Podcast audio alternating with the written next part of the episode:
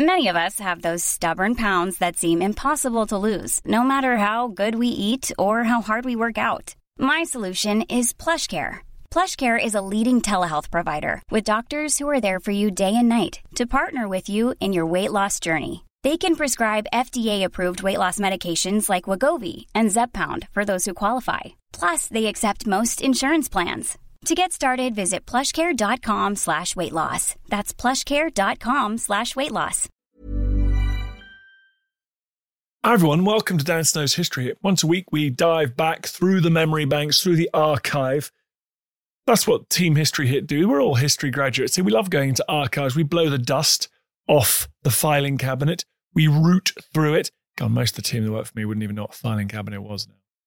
There's a thought. Anyway, we do that and we pull out a back episode of the podcast. And this week we thought we'd go for an interview with a very brilliant David Baddiel. He's a national treasure here in the UK. Everyone knows who he is comedian, author, broadcaster. He's had a number one hit when I was young. The hot summer of 96, who can forget?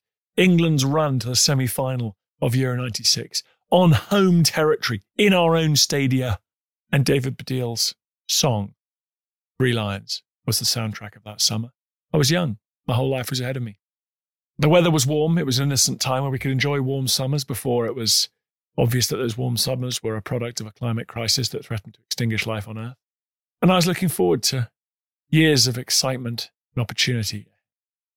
Here I am, age 42, years later, talking into my phone in a strange way, an empty room. Anyway, Dave Baddiel came on the podcast a couple of years back. He was absolutely brilliant. He is on everybody's lips at the moment. He's in everyone's thoughts because David Baddiel has just published a new book. It is called Jews Don't Count, and it's a remarkable contribution to the debate around anti Semitism and identity here in the UK at the moment. The reason I put this podcast in is you can see a lot of his thinking. You could see he was ruminating on these subjects a couple of years ago when we talked and he ended up writing a book, and it's very brilliant. So well done him.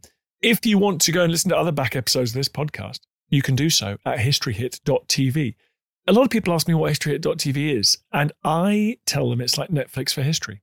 It is a digital history channel where you get the world's best history documentaries. We're making new ones all the time, but there's also ones that we've licensed, showcasing the best of the past.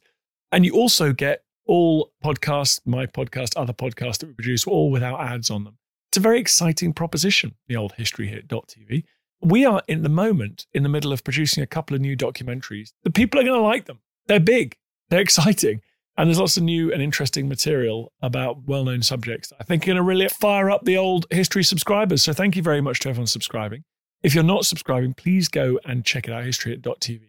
And don't forget, everyone, if you want to come and watch me talking to people and recording episodes of this podcast in the flesh, live, for real, you can go to historyhit.com slash tour. Please go and check that out. In the meantime, everyone, it was great to have Dave Baddiel on the podcast. Enjoy. Dave Deal, as as ever, when two people meet in this age, we start talking about Trump. So let's let's let's get let's get the we'll do the podcast in a minute, but let's keep the conversation well, going. It's, it's history. Uh, uh, it's happening now, but it is history. And we were just chatting uh, before the microphones were turned on about Donald, as one has to. Um, and well, because it was you, uh, I started positing my theory that uh, if you're in the discussion, is Donald Trump a fascist? Uh, after you've had all the discussions about what fascism actually is or what fascism means now, uh, and how you know he, he is there is a cult of leader around him, if, if not a coherent political agenda, you think which fascist? And he's not really Hitler, is he? Um, and he's not really Franco. Um, and I personally think Stalin's basically a fascist, just on the left he doesn't sort of have the self discipline of all that. But what he is like, I think, is Mussolini. Uh, from what I know about Mussolini, you'll know more about Mussolini. And I've noticed that when Trump does a speech or is, is any kind of public uh, thing, his sort of resting face, not his bitchy resting face, I don't even know what that is. I remember that being a thing about a year ago. But his sort of face that he does in between saying stuff. So he'll say, is incredibly Mussolini like. He'll do a thing, he'll say a thing, and then he'll look around, especially at the rallies, with a kind of like grim, lip out, looking around, sort of stern face. And Mussolini did that. And I wonder if he nicked it from Mussolini. I mean, one hardly knows with Donald whether he's ever read a book or watched any history or whatever, but it's really similar to, to Mussolini. Uh, and it's like a, a strange rhetorical, slightly comedy technique. I mean, that's the other thing about Donald, which makes him like Mussolini. Mussolini is without doubt the funniest fascist, isn't he? I mean, you know, they're all, they're all quite funny. I think this is quite an important thing.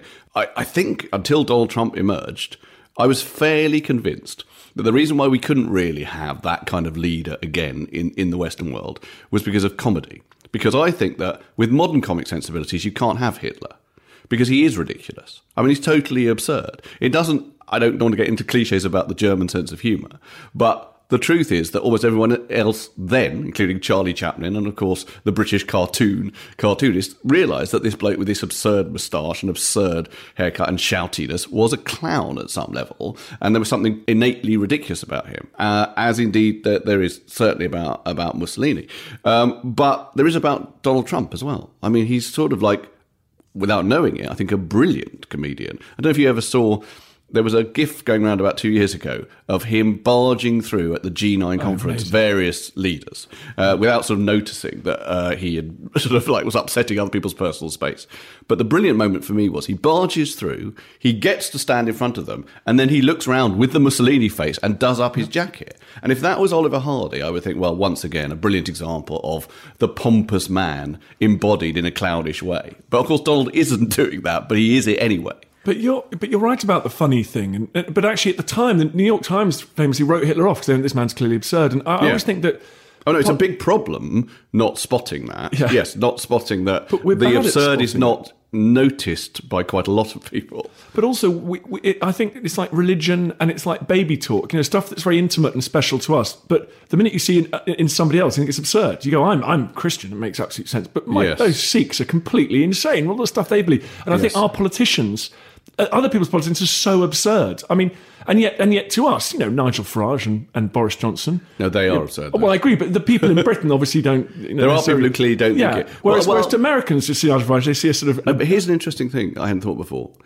I think for a long time politicians were pretty grey uh, and not absurd, um, and I think that they were during you know the 30s, and obviously those people during the war. There was a ridiculousness to them, but part of ridiculousness is largeness. Hmm. You know, is cartoonishness, is is grotesqueness, and that has a very wide reach. And if, if, if you are cartoonish and grotesque, then some people will not spot that. All they will notice is the largeness of it. See what I'm saying? That it's very memorable to be like Hitler. It's not so memorable to be like Neville Chamberlain or John Major. So there is a sense in which just what I'm calling ridiculousness for other people will just translate as very big in your imagination and your memory and your ability to apprehend who this person is. So what I would say is that after the war, that sort of went away for a bit when people were perhaps frightened of, of those kind of people. But then I think that now that we have a 24 hour media and people can be on it all the time and you can see politicians all the time and hear them, the ones who we remember and the ones who rise to the top are the ones who can snag your imagination. So therefore, the ridiculous ones. Do you see what I'm saying? Yeah, I- I do. It's much easier to remember Boris Johnson or Nigel Farage, what they talk like, what they look like, than it is, I can't even remember, but I don't know, someone, you know. David Miliband. David Miliband, exactly. I think you're. I mean, I, if I look back at the '90s, which is my sort of formative years, when, of course, the hot summer of 1996, when your song was at number one, it was just the best thing ever. This is the kind of history I wanted to Yeah, do. but I mean, this is. Just, I mean, that's that's you know, uh, it's such a. a but the politicians, it was clear. You know, Bob Dole and Tony Blair and John Major and these people on both sides. line. And I remember feeling as a young person, this system was ripe for disruption. I mean, it was so absurd. Do you remember the sound bites? They never said anything. Hmm. And and clearly, we are now just in an, another that that wheel has turned. As you say, there was a bit in the 30s. Then everyone got a bit worried about larger than life, charismatic leadership. Yes. So we went for quite, quite you know, that, that, those, that sort of line of British prime ministers, for example. And actually, the American presidents were quite low key. Pretty low key. Gerald Ford. Yeah, exactly. I mean, unbelievably Yeah, yeah, kind and- of and, and, bland type of person. You know, Eisenhower, all those guys. So, uh, and then, and it then, changes with Reagan and Thatcher. yeah, yes, you're right. I suppose it does with them. I mean, th- they're quite a good example. If you, I think the example is spitting image. You know, like the reason that spitting image can exist, I mean, it doesn't exist anymore. It actually should do, obviously now. But the more a politician can be made into right. that kind of puppet, That's a good the more we're in that world. so spitting we? image was impossible without Margaret Thatcher. Yes, to some extent, I would yeah. agree, and Reagan and, and, all the rest of it. So it's not true, of course, that it's been uh, just a you know all bland, and then there's Trump and blah blah blah, because we had Reagan and, and, Thatcher. Thatcher, in particular, I think, is a very good example of someone who, at one level, is totally absurd, and for other people, is just incredibly clear and memorable, and you know easy to process. You know what I mean? Yeah. We know what she is because you know she's much easier to remember than Jim Callaghan at yeah. some level. But uh, where is this getting us? Where is getting us? Well, I mean, it's getting us. You know, just, we're, we're, talking about. History. I mean, one of the things I think you, you know, you're you're a you have got a great passion for the Second World War for for your own reasons and family reasons, all sorts of reasons. I, I think it's fascinating at the moment that the people with an interest in the Second World War are divided into two kind of camps there are those historians who go, don't be so stupid, people. You know, that Godwin's law. Everyone's saying it's mm. like the rise of the fire. Honestly, mm. it's nothing like the 1930s. Put yourself together. Yeah. And then there's people saying, well, hang on, the whole surely the whole point of the 1930s is the vigilance thing. We all, mm. we all spent our childhood go vigilance, never again. Remember, mm. remember. Well, then isn't this what when these alarm bells start to ring, albeit absolutely on a on a, a smaller, hopefully at the moment, quite quieter scale. We're not mm. seeing you know the march of dictatorship like we did in the 30s but sh- we should be quite alert to the, those mm. things those trends i mean where do you come down on that do, well it's complicated i think i have complicated attitude to all that because i agree with godwin's law uh, that there's a, an incredible ease in argument to invoking the Nazis uh, as a way of crushing all arguments and, and over exaggerating things. However, I've noticed that when, as I uh, do more and more, and, and this slightly turns the argument towards what you're saying when I find myself more and more attacking anti Semites or responding to anti Semites on Twitter.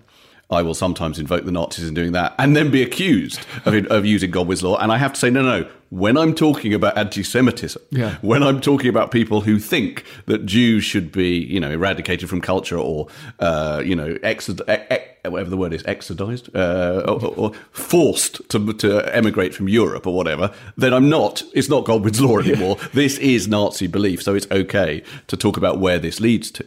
You know, it's when you're talking about I don't know, uh, arguing about the rules of squash, and next you know you're saying you're like a Nazi. That's Godwin's law. You know what I mean? Uh, so, but uh, in terms of that particular vigilance, which is a particular aspect of what you're talking about, there is no question that the technology really that we live with now has uh, changed the discourse so that if the I am going to have to do something visual now. I'm sorry about the distance, but if the parameters of political discourse were this, and I'm holding my arms up uh, and my hands up, my palms fairly close together, with this in the recent in the recent past, they're now this, and I'm moving my hands further apart. And so things that you would not really hear of at all in normal discourse, like say Holocaust denial, now you hear that all the time as like uh, uh, you know something which is normalized by the fact that we have a technology which means that those people who believe that can be mobilized and can have their own beliefs confirmed by other people and it can be reified. It can become a real proper thing whereas before it was just something you didn't really hear about. So i think there is there is definitely a truth in the fact that i mean i mean i just it just happens to me. I don't know how much these people actually present a threat in the way that they would in the 1930s. But I do spend a lot of my time, and only yes, today in the Times, Hugo Rifkin, who, who I know, who's a journalist, uh, writes a piece about how he got into a long, long, long, long, long discussion with a uh, a sort of one of these people who I said in my last stand up show that conspiracy theory, which is very prevalent now, is how idiots get to feel like intellectuals. Uh, and so there are two types, really, of sort of Nazi, for want of a better word, online or on, which are the idiot ones, I mean, the complete idiot ones, the ones who are just, you know, shouting and screaming, whatever. And then these people who consider themselves the philosophers and thinkers of that ideology. And one of them was a guy called, I think he's called Evan McLaren. And he runs something called, I think it's called something like some posh name like the National Policy Institute in America, something like that. And he has a belief called identitarianism. Have you heard of this? I did see it on Twitter during the spat. Yeah, identitarianism, and he uses phrases like ethno nationalism, mm. and therefore this language is the same thing. Really, it's how idiots get to feel like intellectuals. But Hugo ended up in a very, very long in his own, restrained as he could be, discussion with this guy about his beliefs and specifically about how are you different from the Nazis.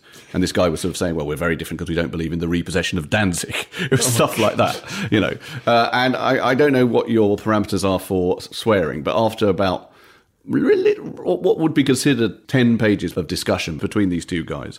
Uh, I said, uh, Hugo, have you tried this? Fuck off, Evan, you idiotic Nazi cunt. Uh, and that got retweeted about 3,000 times, uh, and obviously some complaints and all the rest of it. Uh, but I do think that what it proves is is that there is a similarity to the 30s in the sense that there's clearly those people out there. They are able to reach each other and mobilise in ways that they couldn't do before, which is also true of the far left, of course.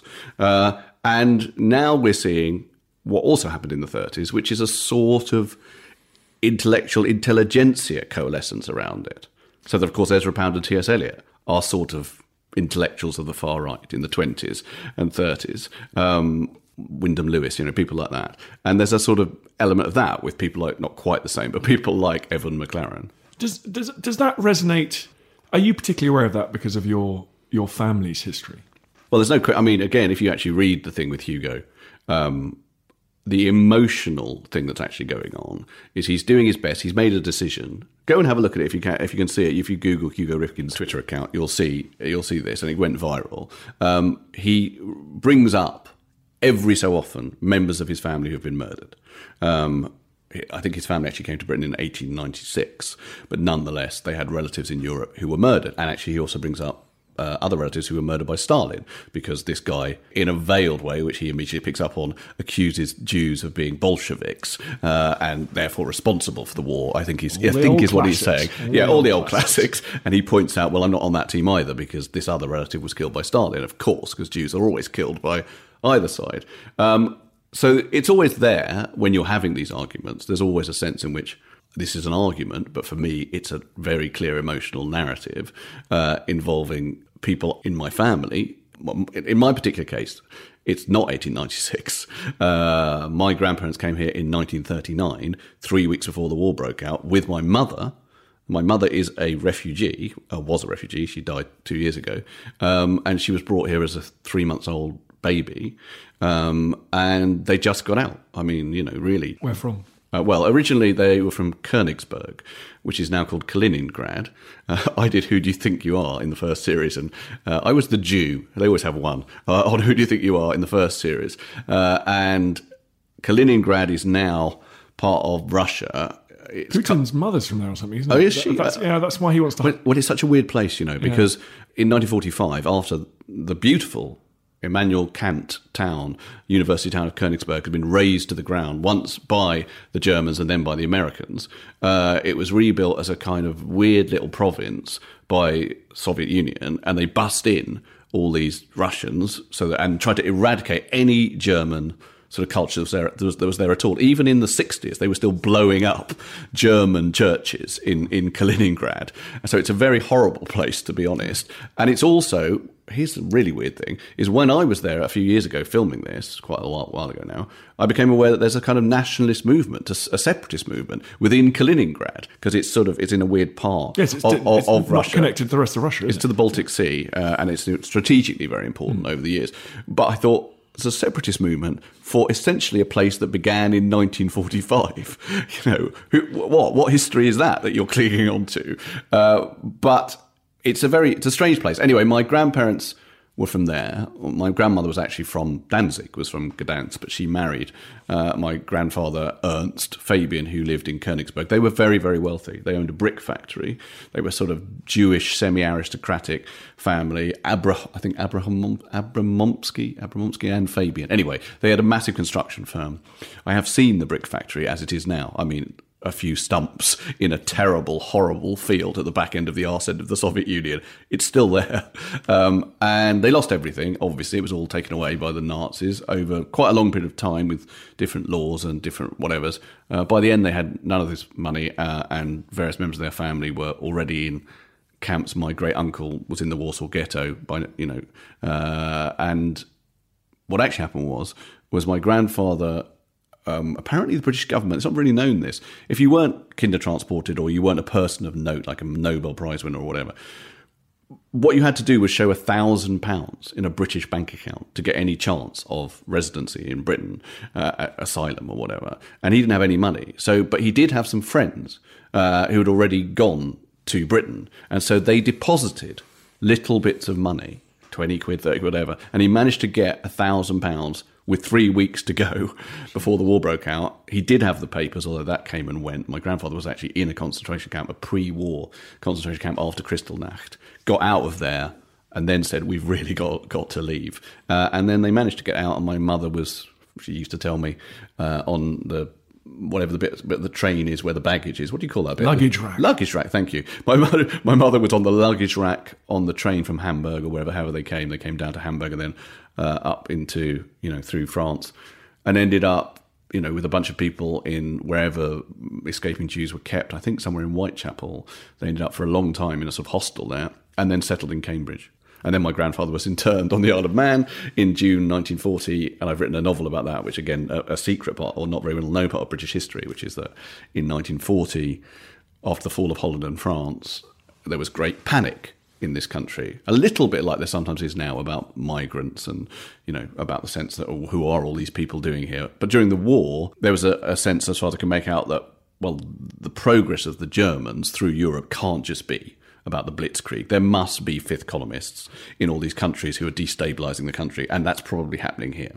And people looked around the Daily Express and the Daily Mail and said, well, I'll tell you who it probably is all these Germans that we seem to have taken in, right? Because the government, of course, was suppressing information about atrocities already happening in Eastern Europe. The Ministry of Information was suppressing that because they didn't want the British people to think we're only fighting this war on behalf of the Jews. This is what my novel is about. Uh, part of it is set on the internment camps that were set up on the Isle of Man. Part of it is set in the Ministry of Information.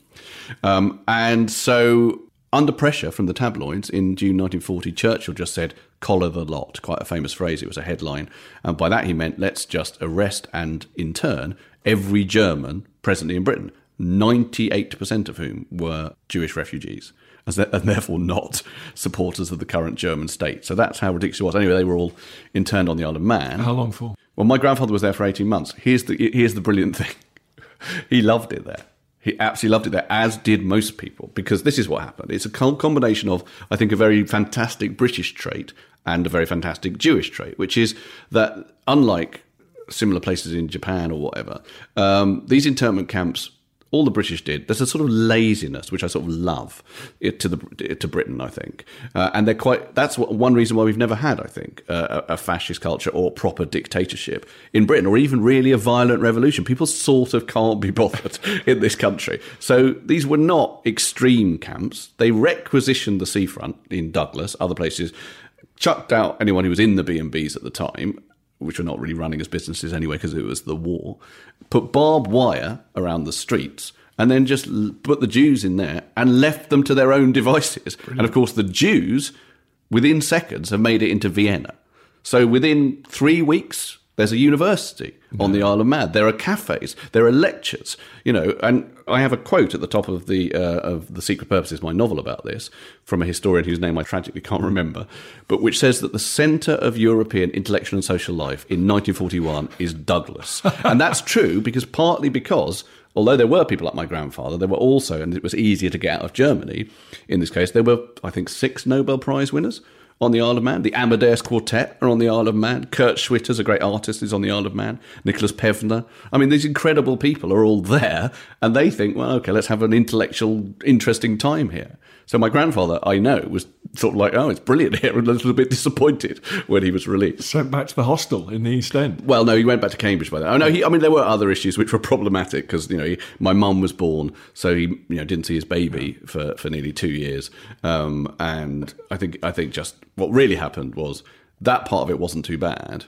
Uh, what was bad and my grandfather was in and out of uh, a mental hospital after the Second World War with clinical depression, was his whole family had been murdered. Of course. So, uh, apart from his immediate family, uh, but brothers and sisters and cousins and all that had all been murdered. So that when that when that became clear to him after the war, he became intensely depressed. When you've got pictures of people you know were mm. killed, when you hear Holocaust denial, mm. how does that feel? Mm. It's very it's complicated. I mean, that novel. Sorry to bang on about it. I'm not trying no, to plug no, that no, novel. Please that do. novel, that novel make sure ends, everyone knows the name of the novel. What's the name of the novel? The Secret Purposes. The Secret Purposes. And, and, it's it is about the internment of Jewish German refugees on the Isle of Man, but it ends with the main character, who's based on my grandfather, doing something he never did, which is going on a day trip to Auschwitz, which I did with the Holocaust Educational Trust um, some years before I wrote that novel.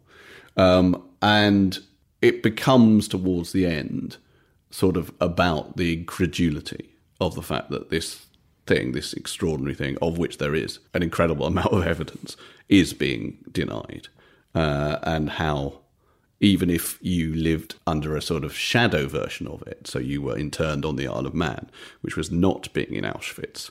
Nonetheless, you know, it's the thing that has to be done at all costs is resisting the idea that, that the thing itself did not happen. Um, and I don't know, as I get older, I get more and more angry about it. It's the truth. It's an interesting because there is the straightforward emotional reason to do with my family, but I'm very obsessed with the truth anyway. My, my show, My Family, Not the Sitcom, that I'm about to tour, is about my family and does have some stuff in it about my mum. For example, a lot, a very important feature of the show is something not very well known and that I only had a sort of vague understanding of, but understand more now, which is that my mum's was called Sarah Baddiel. And I always knew her as Sarah Baddiel. But I did also know this other thing about her, which is that her real name, real is a complicated word there, was Frommet. And the reason for that was she never used that name. I say she never used it. I'll come back to a caveat for that in a minute. That that name is after 1935 in Germany following the Nuremberg laws, all German Jewish children uh, born after then, uh, their parents had to choose the name of their child from a government prescribed list, and all the names on that list were shit. Right? I mean, incredible. One of the, one of the names means slut. You know, there were names like that on, on the list. So Frommet was the best of a bad bunch, really, and that was my mum's name. Her name, her full name is Frommet Sarah Baddiel. Sarah itself was also a prescribed name because all Jewish daughters had to be called Sarah or Rachel, all men Moisha, or I can't remember exactly what they are, but you know, Jewishy names. Um, and I talk in the show about um, how, in my own sense of my mother's extraordinary, rather mental life, uh, it was perhaps at some subconscious level a way of refusing the fact that she should be dead, that she should have had no life uh, and that instead, within the confines of living where we are now, by the way, this is being recorded in a place called Dollis Hill in London, right? Just my, I grew up about 300 yards over there. My mum lived a slightly amazing life involving a, a long affair with a golfing memorabilia salesman or whatever. So within the confines of 1970s Dollis Hill, she lived her life to the full. And I think that's something to do with the fact that she nearly didn't have a life. So in terms of, sorry, I know this is a very long answer to your question, but the show is about truth the show is about saying, actually, after people die, or indeed in my dad's case, have dementia, don't idealize them. Don't pretend that they were angels or whatever. The, the, the true act of memory is to describe them in all their idiosyncrasies and flaws and craziness. That's a pledge. To, I'm very obsessed with truth. I have a sort of almost I think, on the spectrum pathology to need to be as honest as possible all the time. And therefore, and this is finally coming back to it, Holocaust denial represents a very extreme affront to the truth.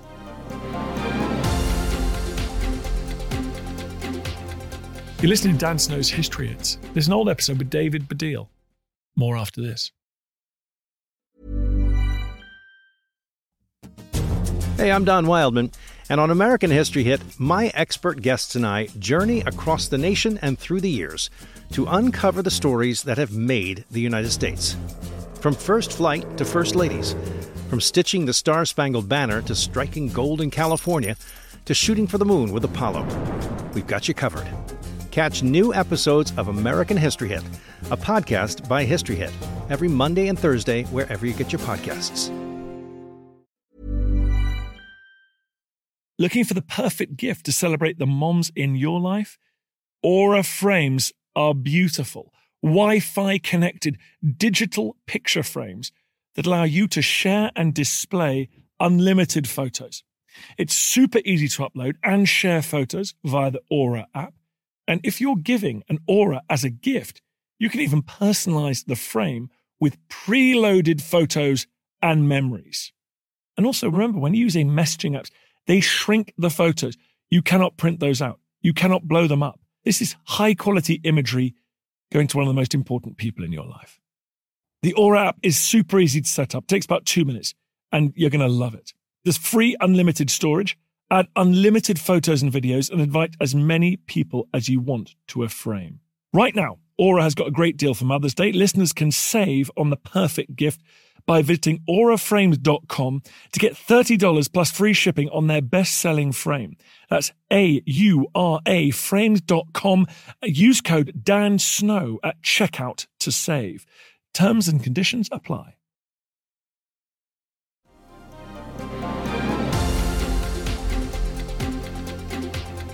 So social media is a difficult place for you these days with Donald Trump and the, the, well, the it's, discourse. It's in- difficult, and it isn't difficult because I quite like fighting the liars. I mean, and fighting the trolls. My next show, I think, is going to be called "How to Deal with Trolls," uh, because I think. Well, partly because I've built up an enormous amount of material through insisting on fighting the trolls. Part of this pathology is that when people say things to me that aren't true or just you know abusive, I can't ignore them. The, the, the, early on, there was an internet law, for want of a better word, which is don't feed the trolls. You're just giving them attention. I, and whether or not that's a good thing, I can't do it. I, if I get slagged off or if someone says something to me which is racist or fascist or whatever it might be, I reflexively need to mm. bring them to the light and then put them down. Um, I mean, for some extent, for me, that's to do with being a comedian. That's to do with they are hecklers, uh, in my opinion. And with a heckler, you don't ignore it. You repeat their heckle normally, and then you put them down, and then you get a laugh from the rest of the audience. And that's very effective, I think. And that's what I'm doing on Twitter when I'm retweeting a fascist or whatever, making fun of them, and then my half a million followers or whatever all enjoy that and join in. Can I ask about? Yeah, let me ask about your show. Which remind me the title. The show that I'm touring at the moment is called My Family, Not the Sitcom it struck me. I, I, want to talk to you about it because I'm very struck. My my love of history, my interest in history, comes from a kind of oral historic uh, tradition of, of talking about members of my family. My, you know, my grandmother was this extraordinary Welsh sort of matriarchal figure, and she'd tell tell about her childhood and uh, and and for me, history and the past was always people said, "Oh, is it relevant to young people?" I mean, it was always incredibly relevant because she made it clear that I only existed because mm. she'd been trapped on the other side of the Atlantic during by the Battle of the Atlantic. Right. Therefore, she met a kind of jock called Robert Macmillan, who then became my grandfather. So my whole being was only possible because of these events that had happened in my. The most important day of my life was my mum and dad met in a press conference in Ottawa before I was ever born, right? Okay. Because otherwise I wouldn't exist. Yeah. So it, your show is about history as well, but I know, it is, a, it is definitely about well, it's about immediate family history, and actually, how far back do you go? Well, I go back as far as the Nuremberg laws at one okay. point, uh, but. Uh, it's really about the 1970s in those terms. Uh, That's history now, man. No, that is totally history. no, but there is a social element to it, a social history element to it, because a lot of what it's about is about parenting in the 1970s. Uh, because I think uh, that my parents didn't have the word parenting. You know, that's a modern word, uh, and they parented in the way, in a quite an extreme version, the way that actually most parents did in the 1970s, which is completely not to stop their lives for their children, to just carry on living you know, we have children, that's just what you do. And now we carry on having affairs, or what in my dad's case, drinking and swearing, whatever. Uh, and there's no sense in which we're monitoring our children to make sure they're not damaged or whatever. And I kind of celebrate that actually in the show. I mean, in a complicated way, where the damage is definitely acknowledged. But in general, it's a very feel good show about that. But I also make it clear, because I talk about my own children, that there's been a sea change now. And, and that's the way that my parents parented, for want of a better word, is is very a historical thing. I couldn't agree more. I am the most hands. I mean, I, you know, I'm I, compared to previous generations of men in particular. I mean, I, my whole life revolves around the kids. I mean, yeah. tomorrow I'm taking my daughter to Jo Jingles. Then I'm taking my yeah. little boy to tennis. You know, whereas that's unimaginable, right? Your dad. No, no, unimaginable. I mean, but, we, so, I mean, but then what's that mean? Jerry what, what, Seinfeld does this joke in his most recent stand-up set about how you know kids now they're they're very very looked after. When he was young, uh, he thought of his parents thought of him. Uh, or their children uh, in general as like a raccoon in the sense of like there's one around here somewhere, but I don't really know where it is, and, and that's very true of me. I mean, I was out and about in London, round here, getting beaten up often, uh, or occasionally approached by weird men on the tube or whatever, all sorts of things that were dodgy. When I was 10 or 11, I was knocking about doing that. Now, you know, that I wouldn't let my kids do that. What does and that I mean? do. Uh, well, this isn't a psychology podcast, but I'm going to say something about psychological, which is that um, part of my drive towards truth, which I do see as something like a, as a pathology to some extent, is that I have a rather relentless, no doubt wearisome meanness in the sense that I I've mentioned T.S. Eliot once already, so it seems pretentious to do so again, but I'm going to. T.S. Eliot says in The Love Song of J. Alfred Prufrock that we all create a face to meet the faces that we meet. That's a misquote, but he essentially says that. And I think I don't, actually. I think I am always me in every situation. I find being not me very, very uncomfortable. So I think that uh, I didn't I haven't changed at all since I was quite young, really. Not in a very, not in a deep, visceral way, except because I've had children. The only thing that has changed me in any kind of really powerful, my own psychological foundations, the way I see the world, my understanding of empathy, all that is because I've had children. Uh, and that didn't so happen to my parents at some level.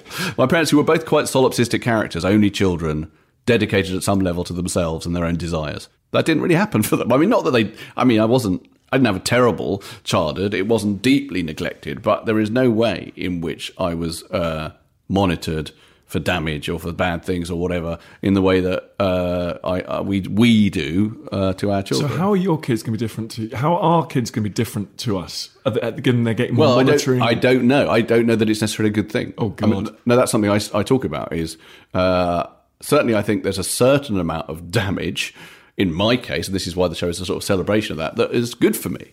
I mean, I mean, it's very no, complicated. independent. You're knocking idea. about as a 10, 11 year old probably gave you extraordinary independence and Well, and also, freedom of- and also because my parents, you know, they didn't ever try and interfere with my life at some level. So by the age of thirteen or fourteen, I'm quite a self-possessed, you know, know what I want sort of individual.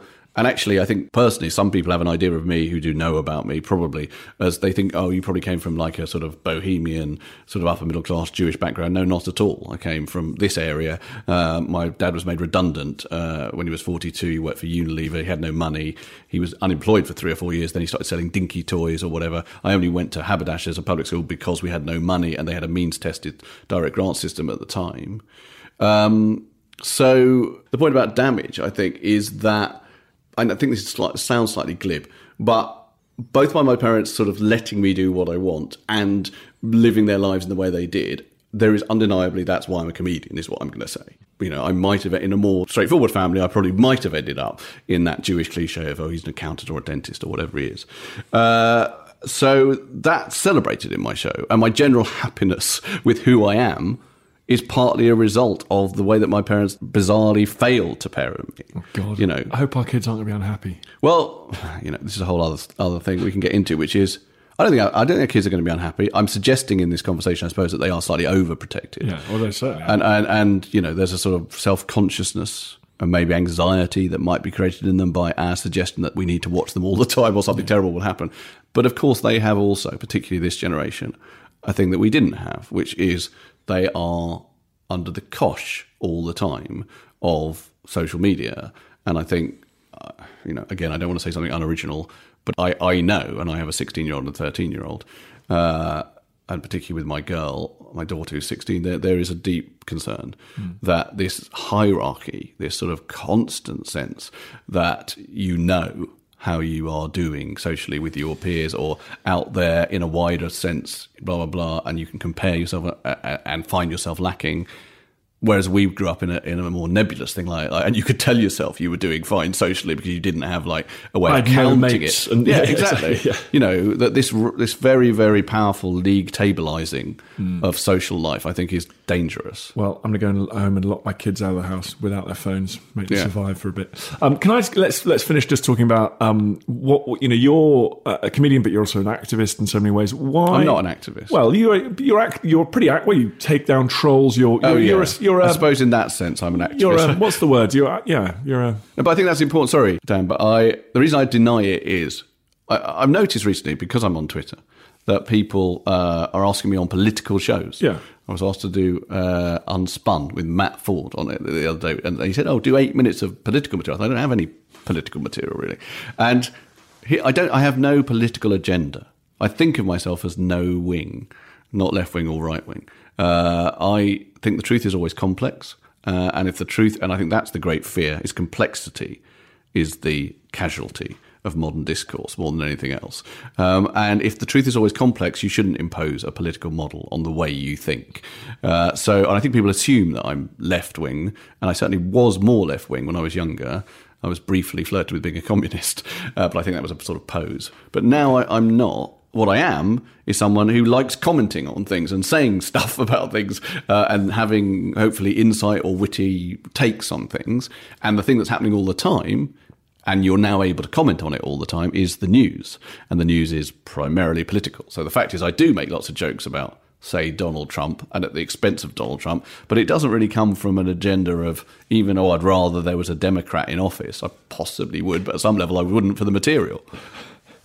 Yeah, it's a it's a rich time to be a well. I mean, it's it, that's part of the dark, the Faustian pact, isn't it? I mean, it's a good good time to be a comedian, is it now? I think so. I mean, uh, I mean, it's a good time to be have a historical podcast because people are interested in, in history again. Yeah, well, one thing, one very good feature I think of social media is without being an activist, it, I, I do like the idea that people are engaged. I like the idea that people are thinking about what's happening and are not just seeing politics and turning it or seeing the news and turning off. Because even without an agenda, I think that engagement and think people thinking about things is a good thing. Um, It's tough, isn't it? Because in the 1990s, history had finished, Cold War was Yeah. over. The 1930s felt indescribably distant. I think, Yeah. and now I think it feels quite, it feels quite alive. well, that end of history thing, what's his name? Fuku- um, Francis Fukuyama. Yeah, that end of history thing that was a conviction. And I think I probably, without having read the end of history, I think when I was growing up or getting into my 30s or whatever, I think I was probably smugly convinced. Oh, we're in a general upward trajectory totally, with social progress. The Berlin Wall's come down, particularly. That's very important. And, you know, religion seems to be on a downward stride. You know, that no one believes those things anymore. That will never be important in global affairs again, religion. You know, and it all felt like progress. And then that was all wrong. And there's lots of reasons why it's wrong e- economic, geopolitical. But I do think technology is really important in it. No one saw that. No one saw that the rise of a technology that would mobilize extreme opinion would have incredible impact, I think, so quickly. So that essentially an internet troll is president of the United States. Oh God. Okay. Well, there, uh, Young, let you go. Let's make sure. Is we, that it? I think so. Yeah. We've. That's. You know. We've. Wow, I feel I feel I think we've, only just got started. I know. I, I don't want to. I, I don't want to. We, Sorry, we, Dave. could, we could. We could just keep going all day. Well, we could keep going all day. I just um, I probably should ask you the boring question. I, I'll have to ask everybody, which is, wh- where did that love of history come from? Well, it's a really interesting question that because I don't think of myself as having straightforwardly a love of history because I think of myself in a slightly airy fairy way as sort of art, an artist. I'm going to say use the word artist, and uh, when you when you say that to me, I'm imme- immediately an 18 year old doing my A levels, uh, which is English, history, and economics, and my primary subject was English. I mean, I was good at history, actually did all right in economics, even though I hated the subject, but um, I did English at university. I, I wasn't going to do his- history. No, but here's the thing: not so much of a traitor, which you'll understand in a minute. Which is, so I go there, uh, Cambridge. I went to, and then I went to a lecture by a brilliant woman who uh, then became a friend of mine later on, uh, called Lisa Jardine. Do you know Yes, Lisa Jardine? yeah, And one thing you'll know about Lisa Jardine, even though she taught English uh, at Cambridge, is that she was basically a historian. And I went to a lecture of hers on Spenser's The Faerie Queene, uh, which is, I can't recommend. It's a very dull read. But she said something in it. She said that her basic belief in the Faerie Queene, which is about Elizabeth I, was that um, it's a big poem really about chastity. And her point was that poets and courtiers and people who wanted advancement and who were writing books at the time needed a way of framing the heroism of a female monarch different to the way they would have framed the heroism of previous monarchs or whatever. And the way they would have framed the heroism previously was valor. Valor is the thing, obviously, that most poets and writers would have, you know, championed and, and eulogized in the past. But when Elizabeth I appears, they can't quite do that because she's not really a warrior. She's not. She isn't really Boadicea anyway. And she herself put her virginity forward as you know that's the thing about me. That's my brand. You know. So suddenly you get a poem like the Faerie Queene in which chastity is the heroic quality in that poem. So the important point is whether that's right or wrong. Is I'm listening. I think this is brilliant. This isn't just Leavisite, F.R. Leavis's, or oh, what can we make of this poem with our own heads.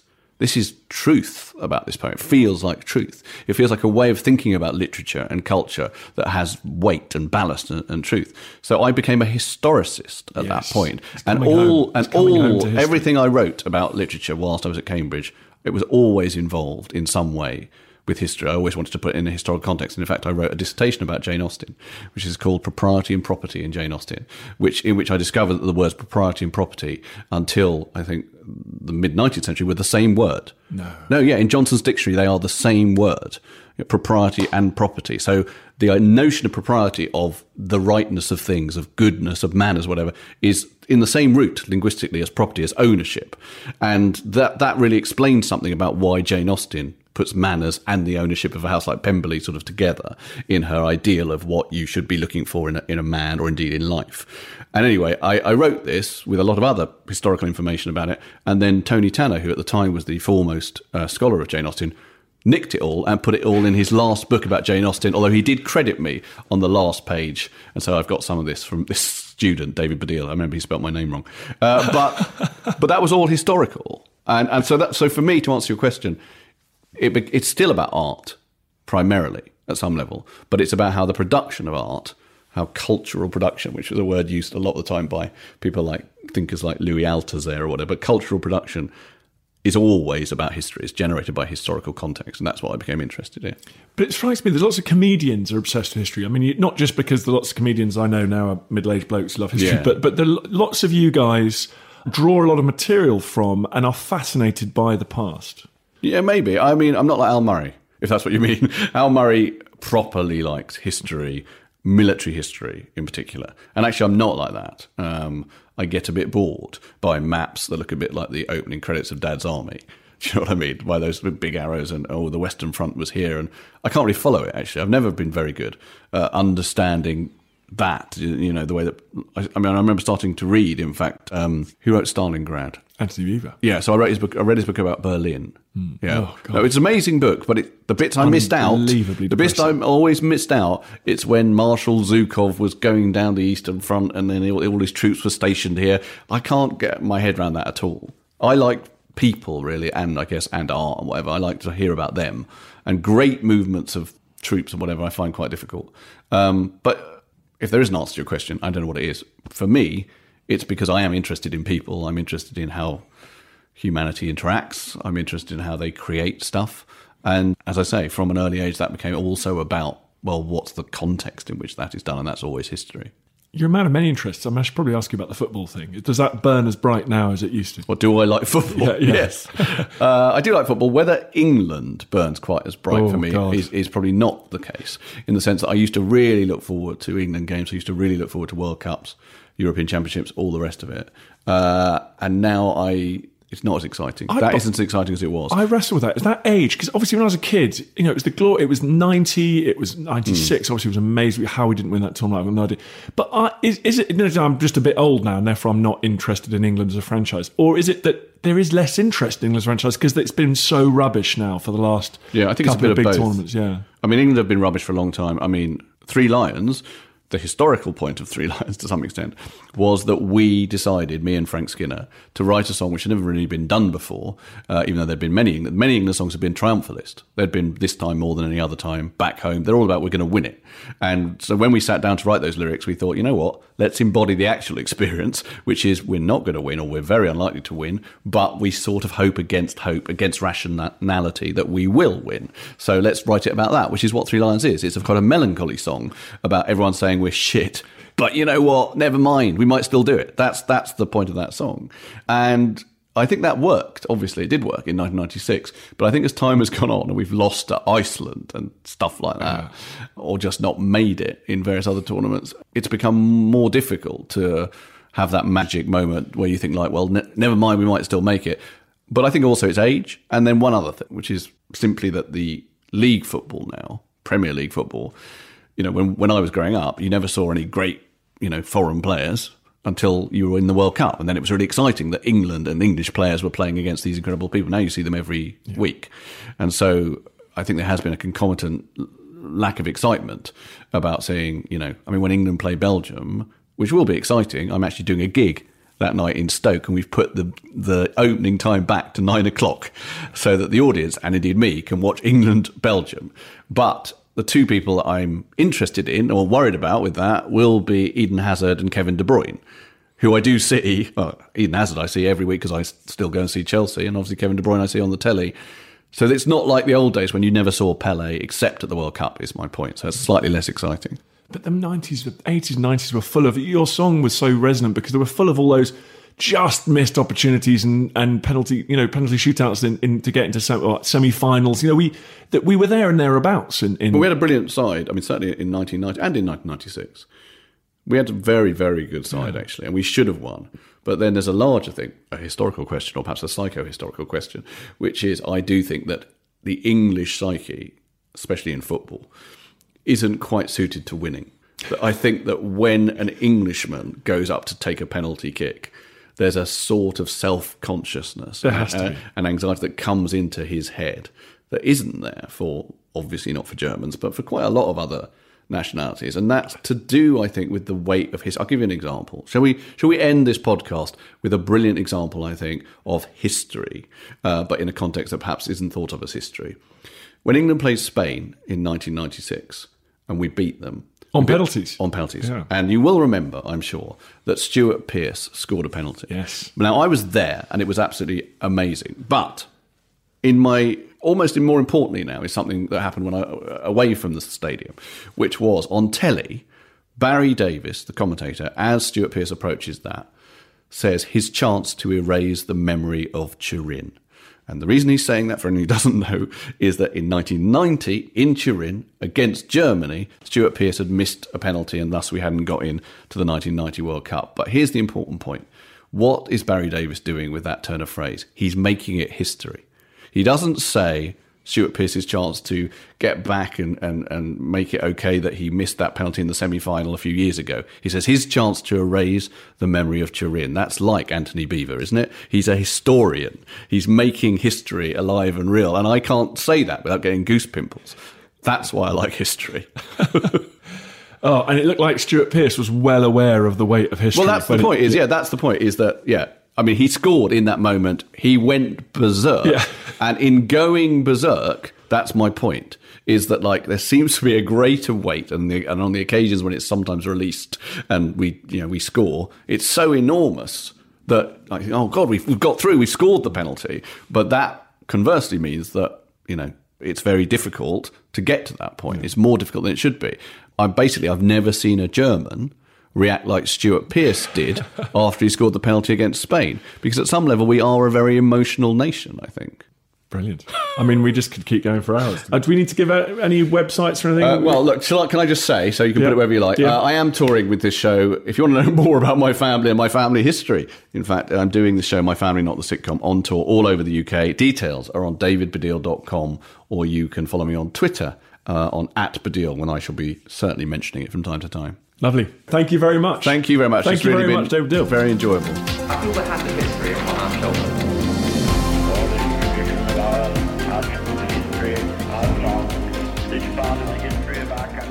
Hi, just a quick message at the end of this podcast. I've got a little tiny favour to ask. If you could go to wherever you get your podcasts, if you could give it a five star rating, if you could share it, if you could give it a review, I'd really appreciate that. Then, from the comfort of your own homes, you'll be doing me a massive favour then more people will listen to the podcast. We can do more and more ambitious things, and I can spend more of my time getting pummeled. Thank you. Thank you for listening to this episode of Dan Snow's History Hit. Please follow this show wherever you get your podcasts. It really helps us, and you'll be doing us a big favour. Don't forget, you can also listen to all of these podcasts ad free and watch hundreds of TV documentaries when you subscribe at historyhit.com slash subscribe. As a special gift, you can also get your first three months for just £1 a month when you use code Dan Snow at checkout.